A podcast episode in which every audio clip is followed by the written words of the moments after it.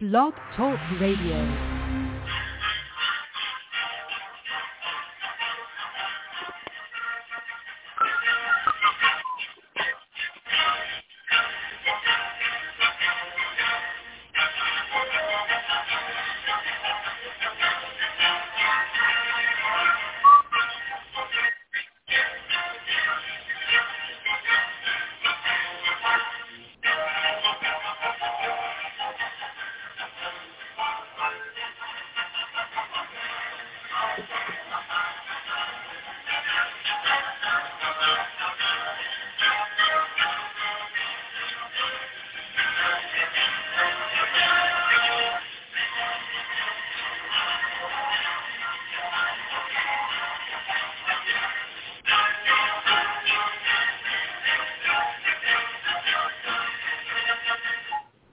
Tonight, we'll go back in time to seasons past, when 22 men graced the rugged fields of yesterday, fighting for one more first down, one more yard gain, one final score which would bring victory to 60 minutes of battle on the gridiron. Tonight, we'll explore the world of Gridiron Greats. Welcome to Gridiron Greats Football History. That's my mobile of the Gridiron Greats Publishing and Broadcasting Network in conjunction with Swick Enterprises. We're live from the Southport, North Carolina home of Gridiron Greats Magazine. I'm Bob Swick, publisher and editor of Gridiron Greats Magazine, and I'll be your host for the show. Gridiron Greats is the only publication in America that focuses upon the history and memorabilia of the North American football game since its inception in 1869. We cover 150-plus years of football history and memorabilia, and you can find us on the web at gridirongreatsmagazine.com. It is at this time I'd like to introduce my co-host, the senior contributing writer to Gridiron Greats Magazine, a football memorabilia historian specializing in pre-World War II items, in particular Red Grange, and also Seattle Seahawk items, in particular Steve Largent. The head from Portland, Oregon, Mr. Joe Squires. Joe, welcome to the show this evening. Bob, happy to be back. Seems like it's been a couple weeks. I don't really track when we do shows, but it's just it's like talking to an old friend. You pick up the phone, you're like, oh, my gosh, it seems like it's been forever. It's been a few weeks, and both of our schedules have been pretty much jammed up one way or the other. So we're back, and we're going to have quite a few shows this month.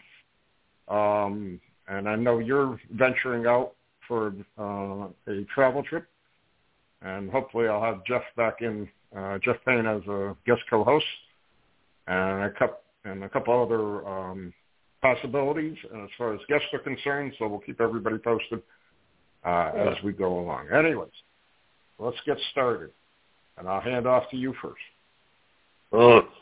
As I've mentioned before, Christmas come early.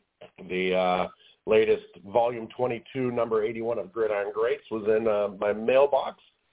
The old Swick Enterprise innocuous white envelope that we've all grown to love. And a great, man, a packed on, magazine this go around. I mean, I was just looking, I started reading it, and I generally start off with your, editor's page, which I always really enjoy. Just your insight.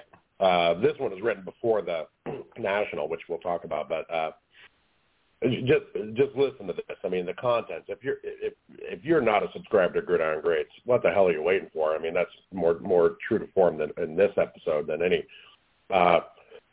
Martin Jacobs talking about Bud Grant, Harv Aronson talking about Terry Bradshaw. A really good article about the home of the birthplace of professional football. Behind the Table, another one from John Stano. Green Bay Packer Scott Klein coming in Super Collector before. I believe we've had him on the show. Ken Riley by Jared Krause, Slaying the Mainstream Monster, which is a really, really good article by Jeff Payne. Loved that one. Pro Set, and talking about the Pro Set Gridiron Grill, my article I was talking about. And I wanted to focus on the cover. The cover is obviously the if you haven't gotten it yet, it has 9 cards adorning the 1989 Pro Set.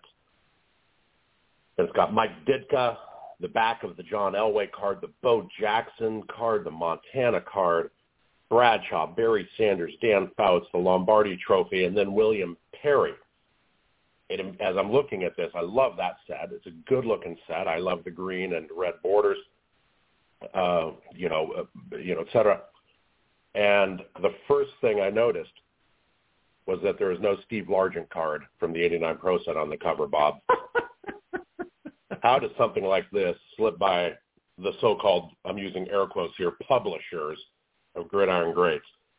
And I'm like, okay, well, I'm going to give Bob some latitude here. Bo Jackson, John Elway, Joe Montana, Barry Sanders, Dan Fouts, Terry Bradshaw, the Lombardi Trophy in the middle. And I'm like, that's chock full of Hall of Famers. That's a good skew of people. And then I'm like, well, hold on. All right. Mike Ditka and William the Refrigerator Perry. Kind of a weird choice to go over Steve Largent's 89 Pro Set, which is a really good-looking card. I'm like, all right, well, Ditka, obviously coach, Hall of Fame, or not Hall of Fame, but Super Bowl winner, 85 Bears, one of the best teams ever, defensive team. I'm one of the better coaches. So, okay, William the Refrigerator Perry.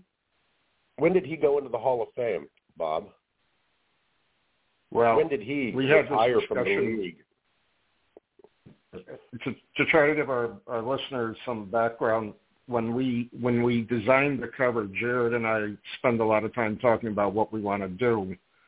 Oh. And this cover basically was a tip of the hat to the Chicago Bear crowd, who we saw a lot of at the National. And I figured Perry is a folk hero in Chicago, any way you want to look at it. Absolutely. He's never forgotten. Ditka is Ditka. A lot of people say I look like him, which I really don't, but I guess I do in a way. And I wanted to lead off with a couple Bears in that mix. And we did, and honestly, Jared and I did mention the Largent factor. And I had final veto over it, and I basically vetoed it because I wanted to get Perry in and I wanted to get Ditka in. So, and I knew I was going to get feedback from you one way or the other. So, but I had to make an executive decision because of the crowd and because of I don't know what their attendance was, a couple million people, I guess, whatever it came up to be. We went more with the Chicago slant than we did with the Seahawks gotcha. Slant and Largent, and hold that thought because as I give my review, I got to mention something to you which just popped in my head about the convention. But anyways, that's why your man was not in the front cover. Let's get back to the review of this Gridiron Greats. I'll text Jared a little later and admonish him for not reminding you of the importance of a Largent card in there. Jeff Payne's article, I love it when he broke down by set name how many cards he was after. I mean, and it was a really interesting way to look at it. It was just kind of cool. The Chickles, the Sports King, it was such an interesting way, and I knew that was a monster, and he calls it the monster, and it was kind of cool. And I've heard we've had Jeff on the show as both a guest and a co-host, and I think we know his story about collecting quite a bit. It was also really cool, his Q&A in the back where he talks about how he got back into it, completing it, going after big cards, the Mayos, et cetera. It was kind of cool. It was just a little bit, shined a light a little bit more on, how people collect, how they go about tackling something like this. I really enjoyed that article. And I think his article really expressed to me something I went through, over a period of roughly, what amounted to being 40-plus years of putting together my run actively, not knowing that I was creating a run back in the 60s and 70s when I was buying packs. But, you know, I really enjoyed his story because a lot of it was very familiar to me. Obviously, my run does not, you know, has some similarities to his run, but mine, again, focuses just, you know, the mainstream 48 to 88, and then 89 up, I just did the tops run through 2015. But you're right. I mean, it did bring to light. Everybody's collecting story is very different. And can you imagine how difficult it is today if you want to build that run or my run in raw condition? And that's the part that scares me now. You know what I mean? So, but again, his story was very similar to a lot of other people's stories. Obviously not to that degree, but, you know, somebody said I put together all the top card sets from 1960 to 1989 or whatever it may have been. You sure allowed those similar experiences. You know what I mean? Yep. And back on page 44, publisher Bob Swick reviews Bears versus Cardinals by Joe Ziemba, who we had on the show. That's the book I started reading. Really, really good book, and I loved your review of it, Bob. I finished that up from the last time we had him on the show, and it was just I learned a lot about, you know, Halas and just that relationship between Halas and the other owners and Halas and the players. I mean, it was a really, really good book. I mean, even the Mafia, like you mentioned in your review. It was an excellent book. I really enjoyed it, and Joe did a great job on it. I'm very thankful we had him on the show to talk about it. And again, excellent history of early Chicago football. Excellent history of the Cardinals themselves. Great, just a great book all around. Behind the Table by John Stano, something I always enjoy. Just, you know, as a buyer, I've never set up at the show other than, you know, kind of watching the table while, you know, you run to get something to eat or something. I've had fun, you know, manning that table with you, but it's really cool to just his insight and just, you know, what people are thinking. Yeah, you know what I mean, just the dealer mentality. It's kind of cool. I enjoy those articles. Right. What is that, his second or third that he's written? I think it's the third. I think it's the third. Yeah, I gotta double check because he had the one on. Yeah, I think it's the third one. I'll have to double check off the top of my head. Yeah, but it was a good. To me, it was a good issue for the National, and it was a good issue. That was featured, believe it or not, at the Professional Football Researchers Association in Pittsburgh, Pennsylvania, where all the attendees who went to that convention did receive their own copy of Gridiron Greats Magazine. And I know several of them are subscribers already, but they did. I already heard back from several people from the convention who have signed up as new subscribers. They enjoyed the magazine, so that was good. I want to spend a little time talking about the National because, again, this is probably, I don't know, my 14th or 15th National that I've actually set up at or, you know, with other guys, so on and so forth. And by far and wide, I will just lead off by saying I have never seen more people in my life at a National. I have never seen more tables at a National. You know how the convention hall is there. Every conceivable room in that convention hall was open and had tables in it to the extent that apparently there was about 600,000 square feet of tables there at the show. And there were all sorts of separate rooms that I never saw. I never even knew existed there that were open with tables of vendors, corporate sponsors, and the ultimate box-breaking tables, which are very, very prevalent today at a show and more so at the National. And I was kind of, you know, again, I said this several times during the show. I'm still a dinosaur in the hobby, but I really have never seen anything like I saw this past show in the sheer volume of people, sheer volume of people going through the show. All the constant statement I heard from a lot of people that actually swung by to my table was, this is way too overwhelming for me. I don't know where to go first. I don't know what to do. I never experienced anything like this. And then I heard from the people who were only there one day, I am not going to be able to get through one-third of the show with a one-day pass, let alone see everything that I want to see here. So it was, you know, to me in a way, it was great for the hobby in a way, but at the same time, I really wonder how many people might have been disappointed when they got there and they're saying, hey, I didn't even know where to go first.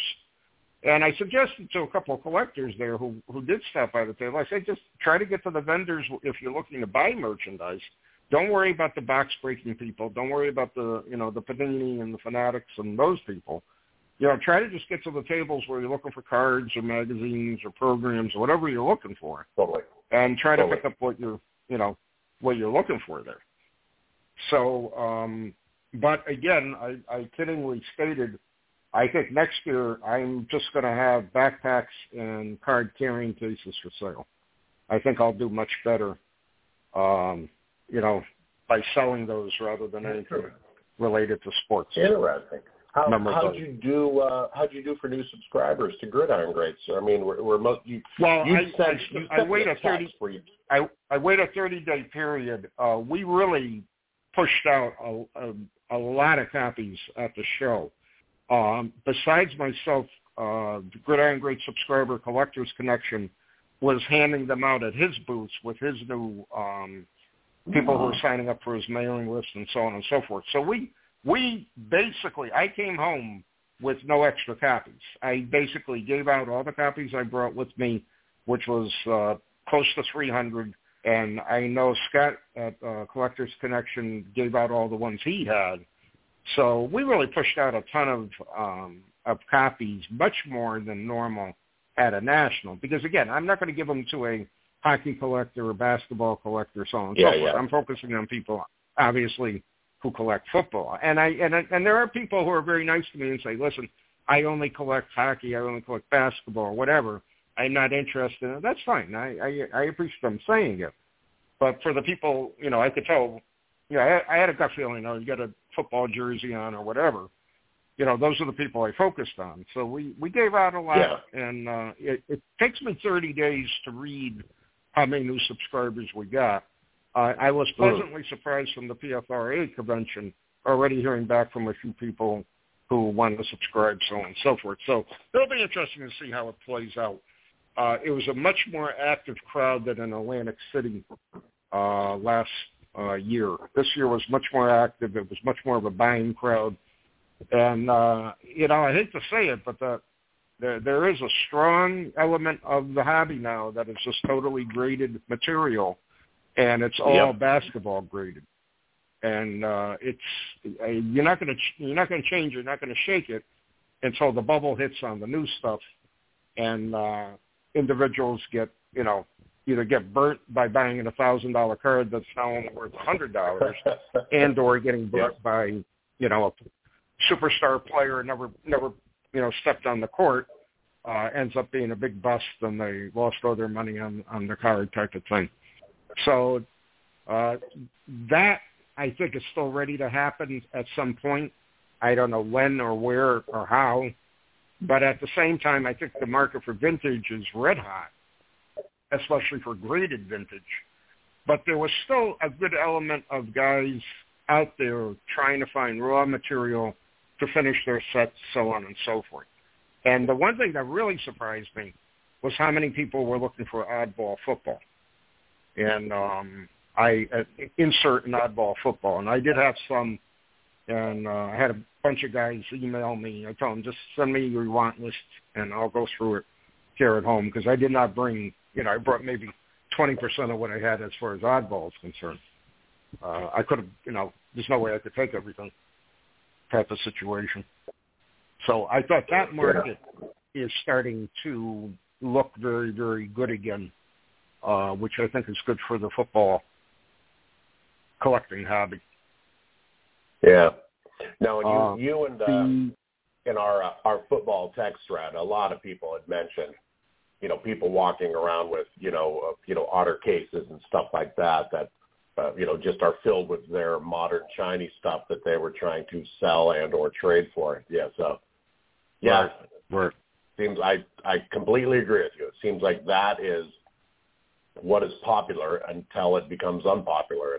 And, by that, it's, the bottom falling out of that market. Yeah, I think at some point it's going to correct itself, and it's going to be a pretty major correction because, again, I'm a dinosaur. I'm shocked seeing probably a guy in his early 20s open up his backpack and take out $10,000 cash and start counting it out. You know what I mean? It just blows my mind to see this kind of stuff. So I'm seeing it with my own eyes. I'm seeing it again like I saw it in Atlantic City. I just find it amazing.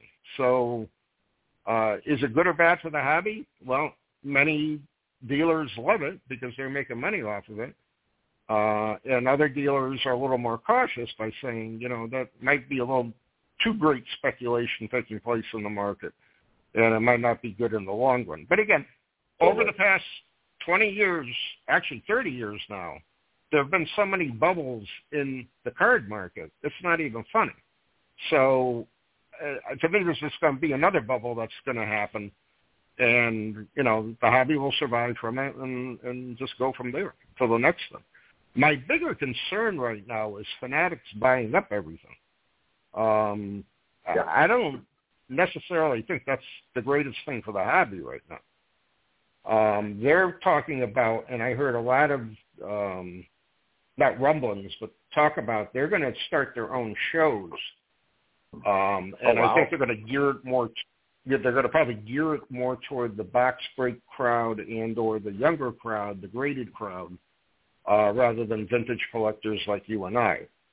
And that's fine, but like a couple longtime collectors who I talked to said, they feel more comfortable in the smaller regional show trying to find stuff than they are now at the National, because the National has just become way too big for them to even navigate. And you got to be there 5 days to try to get around and see everything. That's the reality of the situation.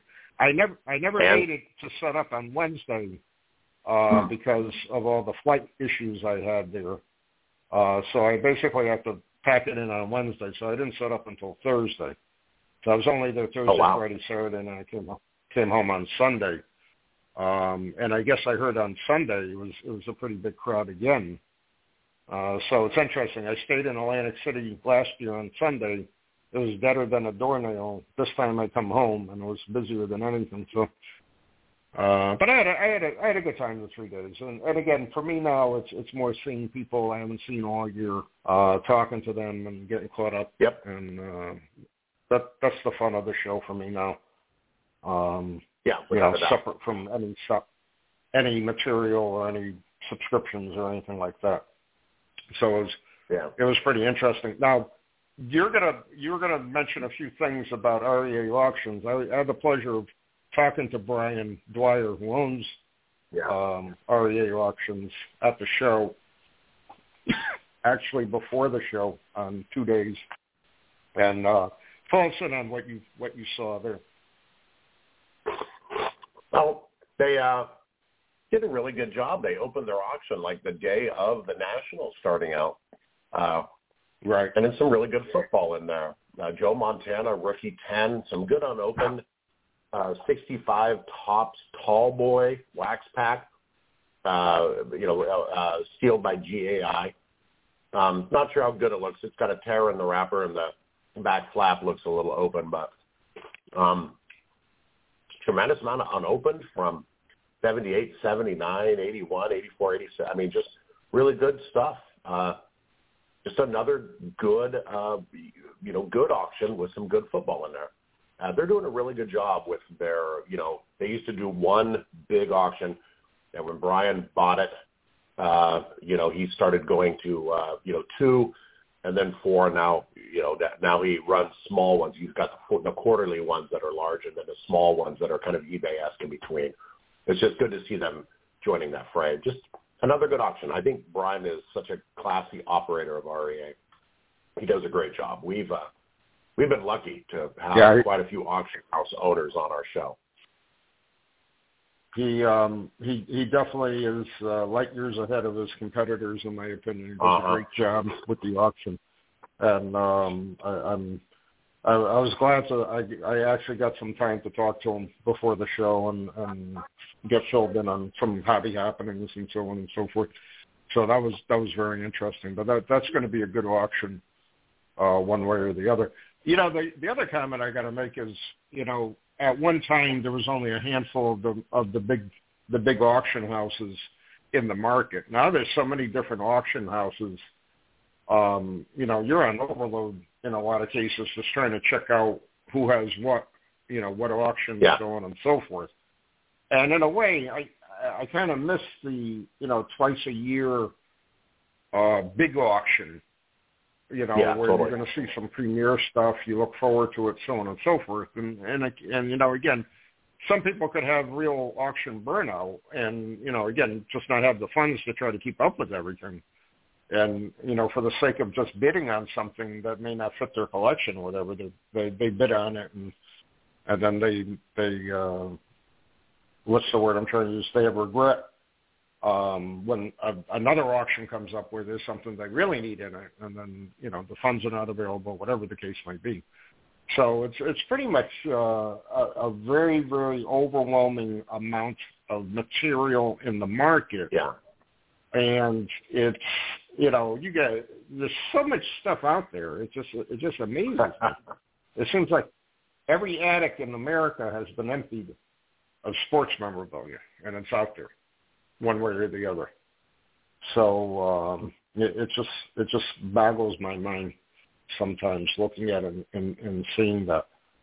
And again, if you had gone to this show, Joe, I think you would have just been amazed to see what a difference it was since the last Chicago National you were at. Truly different vibe, and just an enormous amount of people.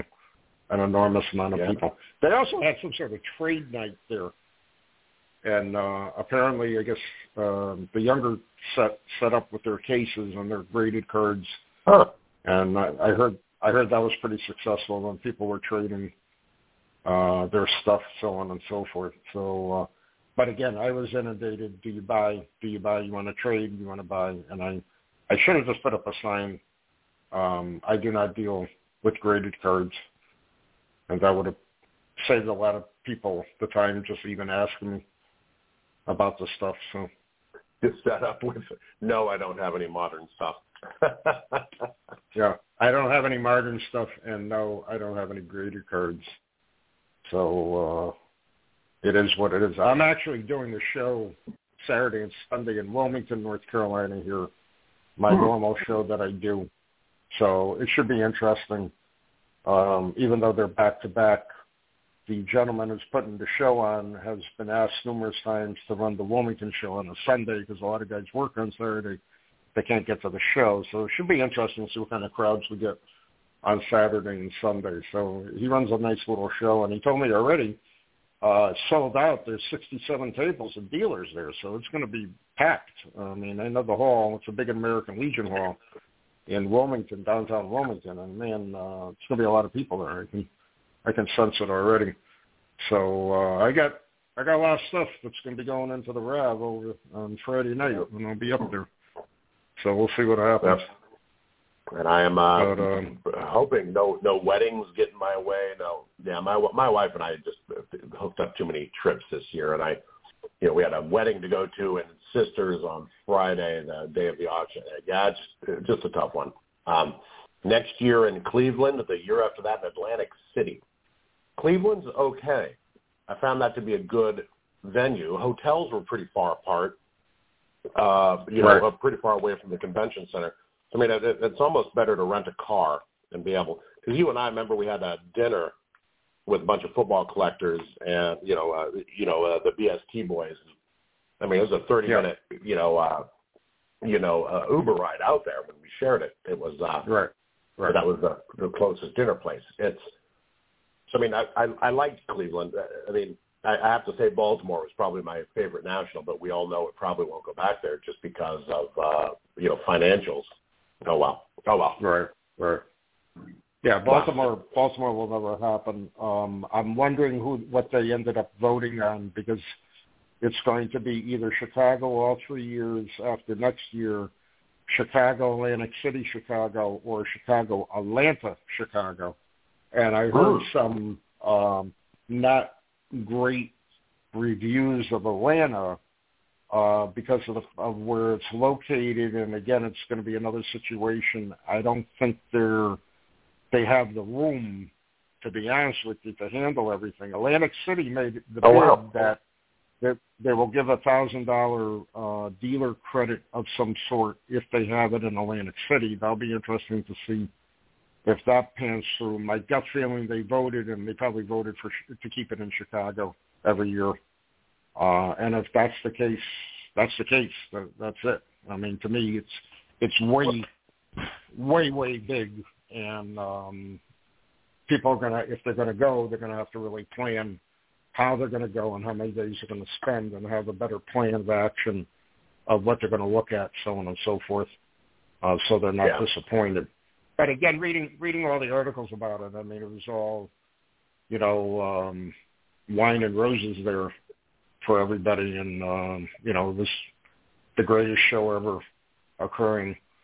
But I've been to some good nationals in my time. I've been to some great regional shows in my time, and every show has its good points and has some negative points, and that's it. So I still like Baltimore.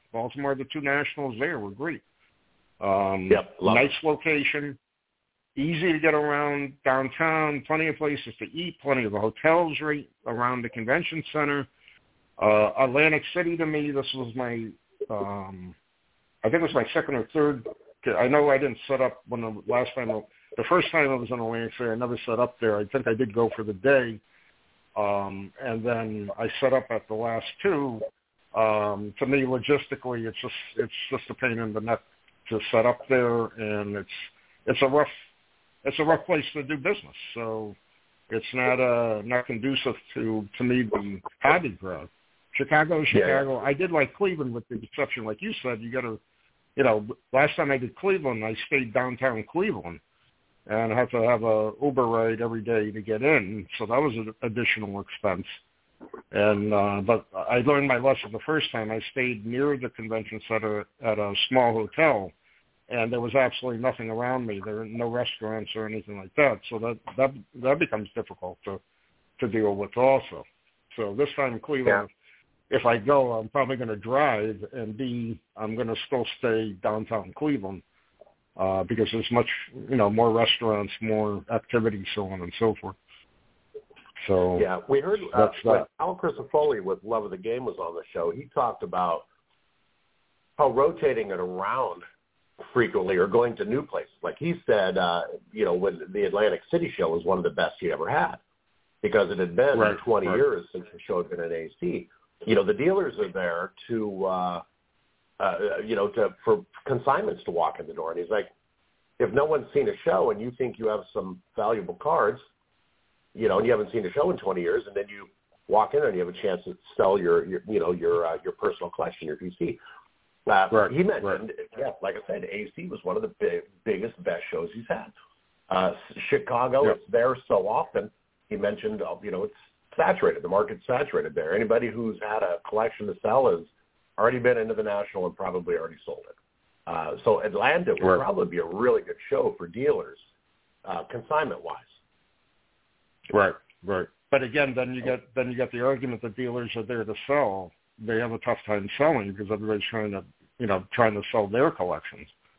So, it sometimes works in the opposite way. That's why I still like regional shows like Chantilly, There's a big show in Raleigh here in North Carolina, which I'm going to attend and think about setting up. I set up in a show in South Carolina last year, real small hotel show. Actually, one of our subscribers puts it on, and I went there. But for me, logistically, I got to stay overnight. It's a 10-hour round trip for me. It's just I'm not excited about that anymore. You know what I mean? So unless it's a 2-3 day event type of thing, it's not really worth it for me to do those types of shows. Those days are over for me as far as wanting to do something like that. So it's interesting to see all the different shows. And I do make the comment on Nashville has that big show now, and they're calling it the Southern National. I definitely have to get there to see what's going on there, because I've heard all sorts of stuff on how nice that show is, and a lot of dealers, a lot of individuals, a lot of great memorabilia you really don't see at other shows. So that's something that has to be taken into consideration too. Yeah, that's incredibly cool city too. What I just find amazing to me.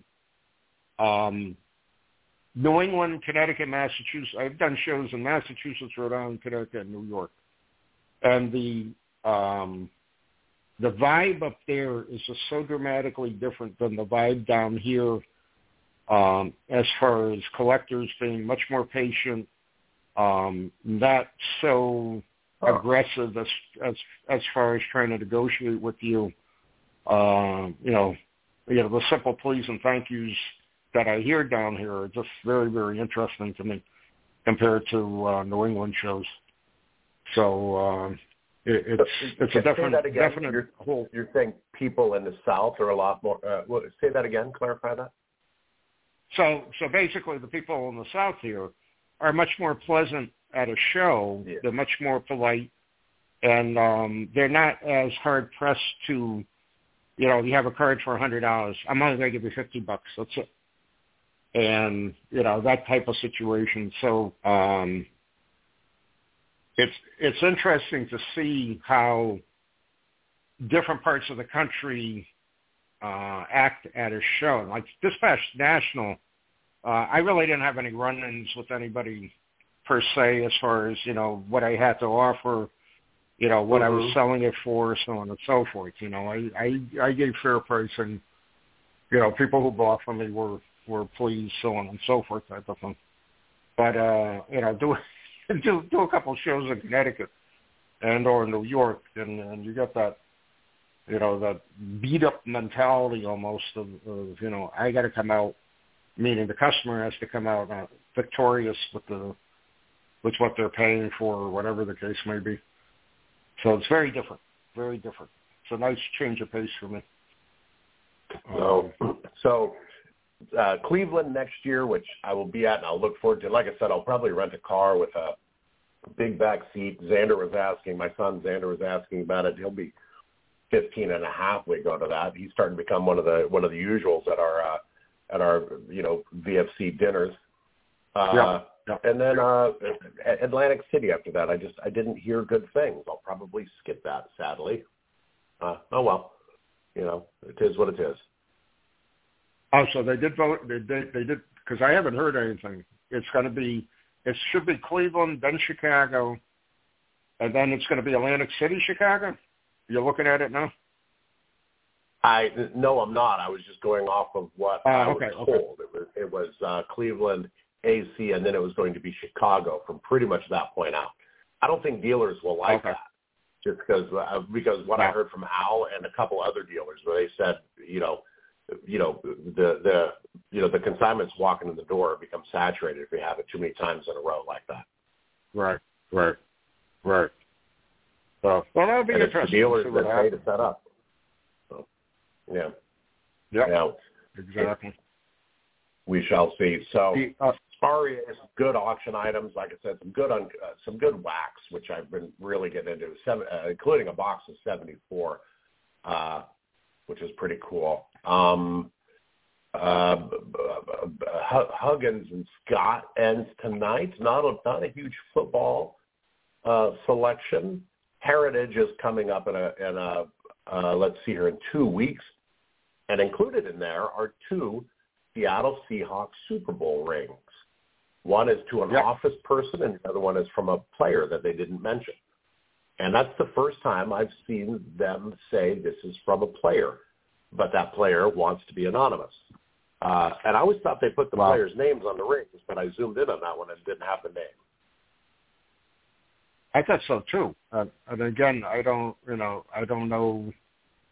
how they're going to protect it one way or the other, because the ring collectors are pretty narrow one way or the other as far as what they, who they're collecting and so on and so forth. So the big question is, are you going to go after it? You said ring collectors are pretty narrow, and that narrow gap has me on the outside looking in. I do not collect rings, even the full Super Bowl rings are my favorite team. But check this out, Captain. The 2013 Seattle Seahawks Super Bowl ring by a player is right now at $17,000, which is $20,400 including the Zig. The one for the office I believe it is at $12,500, which is $15,000. So about a 30% premium for a player ring versus an advert ring, which is pretty interesting. Right. I would say that's pretty much about right, though. That's pretty much about right. You got that kind of gap, knowing it's not a player, knowing it's just a office person type of thing. But anyways... But I don't know. If these rings are so thinly traded, I would imagine there's not a lot of people who collect them. Have we ever had a ring collector on the show? I don't think so. I mean, people. Yeah, we had Michael Borkin years ago when he was an active collector, and he wrote for Gridiron Greats. And from what I heard, he got completely out of the hobby. So I don't know really any other ring collectors, to be honest with you. And I never really took a liking to them either. So I don't wear jewelry per se. So I don't, I'm not big on a ring one way or the other. It really doesn't do anything for me. Quick story though. Go ahead. No, I was going to say quick story that popped in my mind. Okay, it popped in my head. We're talking about Seahawks stuff. There were 2 guys walking down the aisle at the show. They both had Largent jerseys on, and I kind of waved them down as best as I could. And one guy was from the Seattle, Washington area, and then the other guy used to live there, and he was basically in Illinois now. But they both said they still like the Seahawks. I mentioned your name. They didn't know you. But anyways, they said they are Largent fans, and they are Seattle Seahawks fans. So I said, well, that's very interesting, because those are probably the only 2 guys I saw out of 100,000 people that had Seattle Seahawks jerseys on. I did see a variety of teams there represented, but those were the only 2 Seahawk guys, Largent guys in the convention center. So, all right, go ahead. Oh, I was just going to say, also in that Heritage auction are 2 of your favorite cards, the 2000 playoff contender Tom Brady rookie ticket autograph card. Yep. Say that without or 3 times fast, which is the non-golden ticket version, so it's the less expensive version. But there's a BGS 8 that's at $6,500 right now, and another one. Hang on, look, I zoomed in on it on accident. And then another one that's also a non-autographed one. That's a 8.5 for $10,000. So now's your time, Bob. 2 weeks to go. Wow, an 8.5. with a 10 autograph. Tom Brady's autograph is literally illegible. I mean, if you put 10 autographs right on, you would never guess. And what a subjective thing to grade is his autograph, because it just looks like crap to begin with. Oh, well. None of my business. I don't collect autographs. But I think with Brady and Brady's case, he signed so much stuff over the years. He really does nothing that, to me, is rare in any way, shape, or form. So you really got to like Brady, and/or you got to have pretty big pockets to put out money, for those types of autograph cards, which still are in demand, obviously. But at the same time, I don't really see them appreciating any more than what they are now. You know what I mean? So it'll be interesting to see where his stuff plays out down the road, and if he's going to be that much in demand in the future. So we'll see what happens one way or the other with that. Generally, I mean, I remember being, made a guy an offer for his 2000 SP rookie card right before that undefeated Super Bowl. And his stock was rising. And I decided to wait till after the Super Bowl. Would he have an 18-0 record, or would he, lose the show? And I just remember he lost the show, and the card went from a $4,000 card to a $3,000 card because that prestige was off. Is there another bump in value? Tom Brady's obviously a first ballot Hall of Fame. He's up there in that pantheon with, Jim Brown, Jerry Rice, Joe Montana, Steve Largent, just first-round Hall of Famer. And, yes, I did just slip in Steve Largent in that pantheon. I wouldn't be me if I didn't. So, I mean, it's not like there's a huge mystery shrouded around will he make it, will he not? I mean, so I think any Hall of Fame bump has already been established. You know what I mean? So you might be right. There might be nowhere to go but down for his card value. Yeah, again, he can be hyped all he wants, but at the same time, at some point, the market is not going to, continue to absorb $100,000, $200,000 worth of Brady material, every month type of thing. I think at some point they're going to move on to the next hot player, so on and so forth. And if Mahomes has a good season this year, I think his rookie is going to skyrocket again, especially if they go to the Super Bowl again. So it'll be interesting to see what actually will happen down the road, with their, with cards and so with Brady cards and so on and so forth. So it'll be interesting to see. I saw a nice Brady Bucks jersey autographed in a frame, but again, you got to be a Brady fan and/or a Bucks fan to enjoy it. And, totally. You're gonna have to. Got to spend a pretty penny to buy the thing. So that is what it is. They're expensive. I will. Hopefully, the house fire we had 18 months ago. Hopefully, our house will be done by Christmas, or about mid-December is what we're being told. But now I feel a little scattered. I have some of my collections here at the house we're renting. I have some of my collections at my office in a concrete vault we have there, and I have some of them in a storage, area that we have, our storage place we have in a building. And I don't know, and I feel so disorganized with my collection right now. And when you were talking about moving, and you're like, man, just the art of packing up is enough for you to vet out certain things.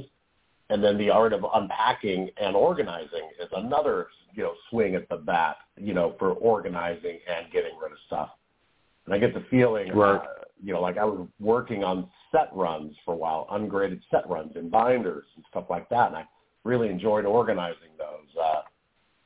I think that moment has passed. I hate to say it. I think I'm going to sell those. It's I don't know.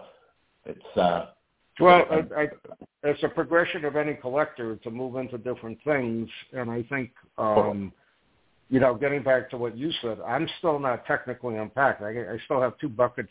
I still want to. I got to pick out another bookcase or whatever. But at the same time, I continue to go through what I have, and you know, when I unpacked everything, I was just so pleased to see some of the stuff I forgot about. Yeah. And then I have to make a determination of what I really want to keep and what I don't want to keep, since, you know, I'm not going to pass this down to anybody in the family because nobody wants it. So at some point, I know I have to start getting rid of stuff. And I did get rid of a lot of stuff when I moved, believe it or not, but that was more inventory than anything else. So this will be interesting to see, you know, what I continue to go through and what I can offer for sale and or trade type of thing. And I tell everybody kiddingly, the last thing that'll ever go on me is my run of football cards from 48 to 2015. That set of binders that I look at in this man cave is, or I call it man loft since I'm upstairs, is the last thing that's going to go of my collection, because that's still my baby. That's still the thing I get the greatest enjoyment looking at. And if I had to get rid of everything, I would keep that as the last stuff, you know what I mean? So it'll be interesting to see how it plays out. But I do understand where you're coming from, especially if you got stuff in three different locations and you can't access things. And I think that's the one thing I had a lot of difficulty when I was moving.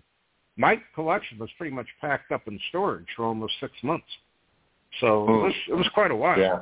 You know, and while your house is being completed, yeah.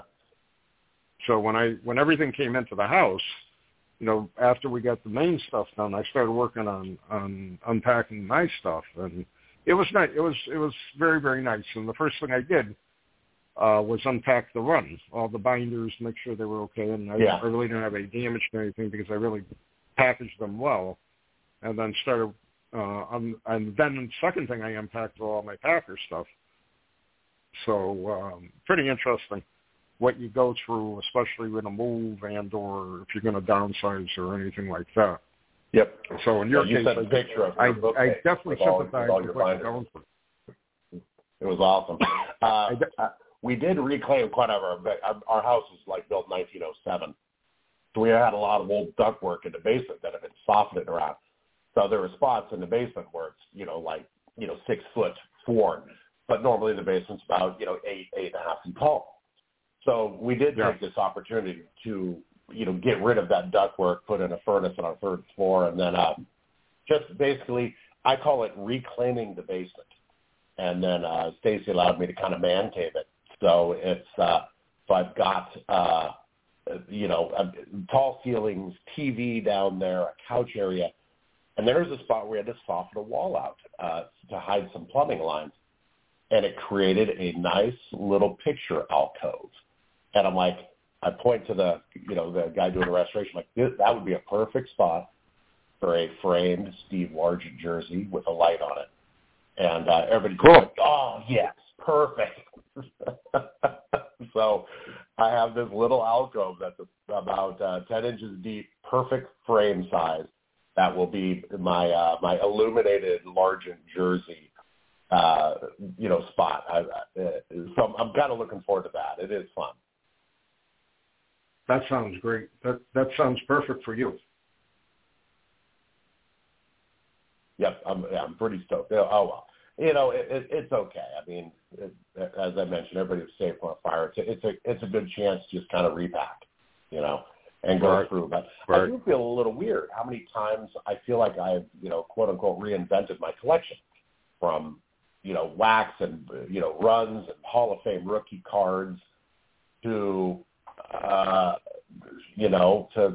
To getting rid of my wax and now back to my wax. You know, there's been a couple times where I've been like, oh, man, maybe I should go back to Hall of Fame rookie, but it's a lot different now. You know, the prices are a lot higher. Yeah. I couldn't afford a Nagurski again. You know, yeah. Well, I think what you have focus on, you have really, to me, basically four separate collections. You got your your pack collection, you got your uncut sheet collection, you got your Largent collection, and you got your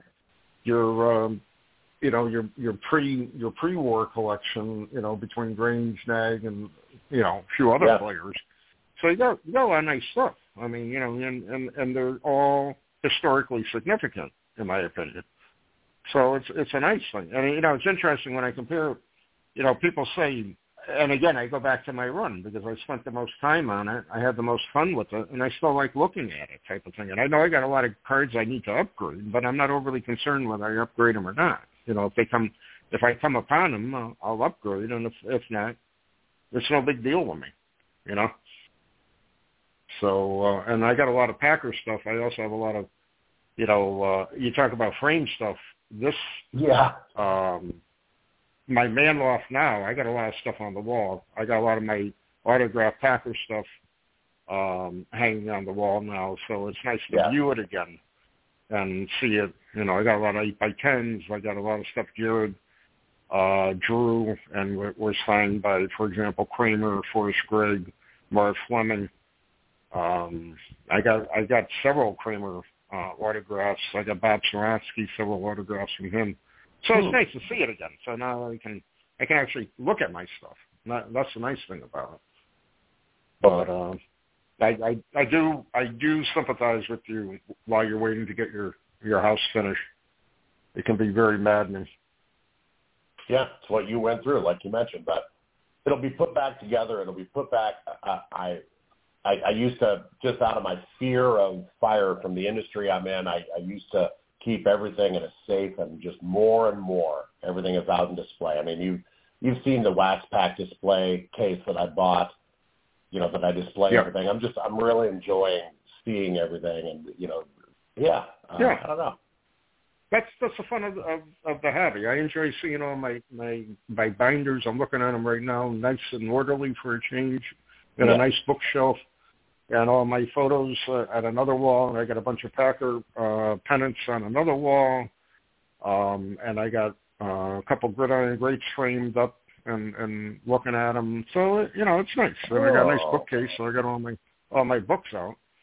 So it's a good thing. It's a nice thing. Down to our 2-minute warning. Greats. Again, if you're not a subscriber to Gridiron Greats, what are you waiting for? Check out our website, gridirongreatsmagazine.com.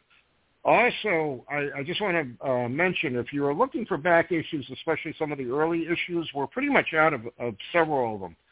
So please contact me first via the website. There's a special area you can contact me, and I'll let you know if we have any left. But I know several of the real early issues that we published, I am completely out of them at this time. Joe, handing off to you. What did you pick up on tonight's show? Well, you just said something. You said you had a couple Gridiron Greats framed on your wall. All right, you're the publisher of Gridiron Greats. You have access to every single one. Which Gridiron Greats do you have hanging on your wall? What are your favorites? I have two only. I have two hanging up. The first issue we ever did was number 23, and I have our 75th anniversary, 75th copy issue. Those are the two I have hanging up. They're right next to my Green Bay Packers shareholder certificate that is framed. And I kind of shocked. We just published 81, so as of next issue will be 60 issues that we published.